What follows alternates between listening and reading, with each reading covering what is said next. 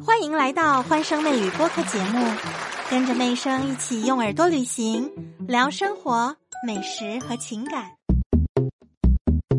这是一个搞直播的时代，内忧当前，TVB 也跳出固有的模板，跟他的舒适圈，开始探索新的业务。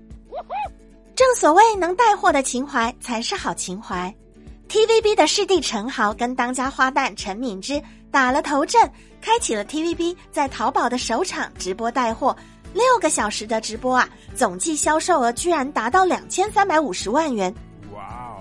直播开播十九分钟，在线观看的人次就突破十万。到半夜十二点结束直播的时候，已经达到四百八十六万。TVB 的淘宝账号 TVB 识货这个账号也涨粉九万。在昨晚的直播当中，两位主播接力上线一百三十一款产品，包含有食品、化妆品、服装、奢侈品、电子三 C，还有旅游卡券等等许多品类。有一些秒杀卖的超级好的，像九点九元的小面包、可乐、AD 钙奶，还有四千八百九十九元的 iPhone 十四手机，都是一上线就被秒。平台当然大力助推喽，两位港星带来的情怀也成了一个很强的吸引力。陈敏之他是用粤语熟练的介绍产品的优点，在他一边讲产品优点的时候，这个弹幕当中一秒就带入港剧的刷屏。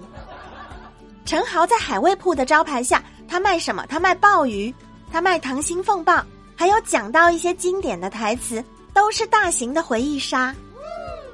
微博热搜当中，马上就冲上一条陈豪直播卖鲍鱼，梦回溏心风暴。其实，在进入淘宝之前，TVB 也已经入驻了快手，并且在抖音上试水一年多了。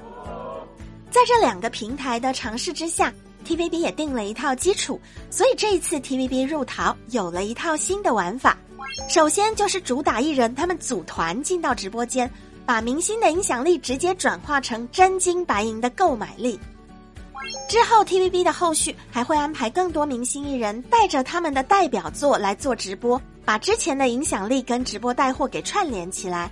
像是曾因《白色恋人》获 TVB 最佳男演员的马国明，还有出演《射雕英雄传》跟《廉政狙击》的黄智贤。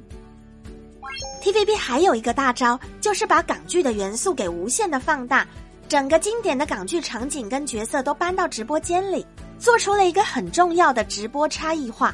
比方说，昨天晚上陈豪跟陈敏之他们搞的这个鲍鱼铺啊，港味十足，搭配卖的东西也都有港式风味，像金汤花椒、鲍鱼、早茶三件套，这个是广东人最喜欢的。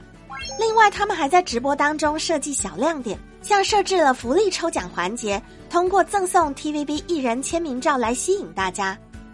在直播上方还有一个投票入口。观众可以投票选择你想要艺人说粤语还是普通话，这种双语切换的互动形式非常的新颖。当你投票成功的时候，在屏幕上还会显示一个互动公屏，已经投票啦。哇哦！TVB 直播求生有一套，在淘宝直播的冷启动思路很清晰。第一个是跟平台直接合作，第二个他们懂得靠艺人来引流，第三个知道用港剧的情怀来做出直播的差异性。但是直播带货，它的本质上是一场马拉松。虽然现在冷启动成功了，不过未来的团体配合，还有跟淘宝的合作策略，都会持续影响 TVB 后续的直播表现。现在只是刚刚拉开序幕而已。嗯，为什么他们要来做直播呢？一方面，TVB 的营收陷入瓶颈，拓展新业务迫在眉睫，刻不容缓。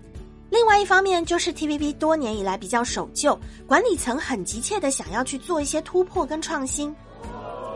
营收的单一，战略的守旧，TVB 的财报显示，从二零一八年到现在连年亏损。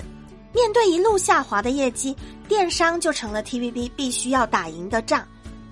虽然情怀可以支撑首购，但是情怀并不能支撑复购，所以商品的丰富性、新鲜感、口碑还有售后，这些都是关键，也需要 TVB 不断的摸索，养成固定的直播观众。嗯哼，直播这是一条新路，但是它道阻且长，更需要扩大受众。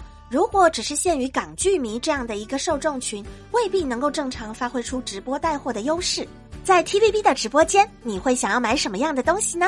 嗯，本集节目由媚生的西米团小草莓们冠名播出，欢声媚语，我们下期见。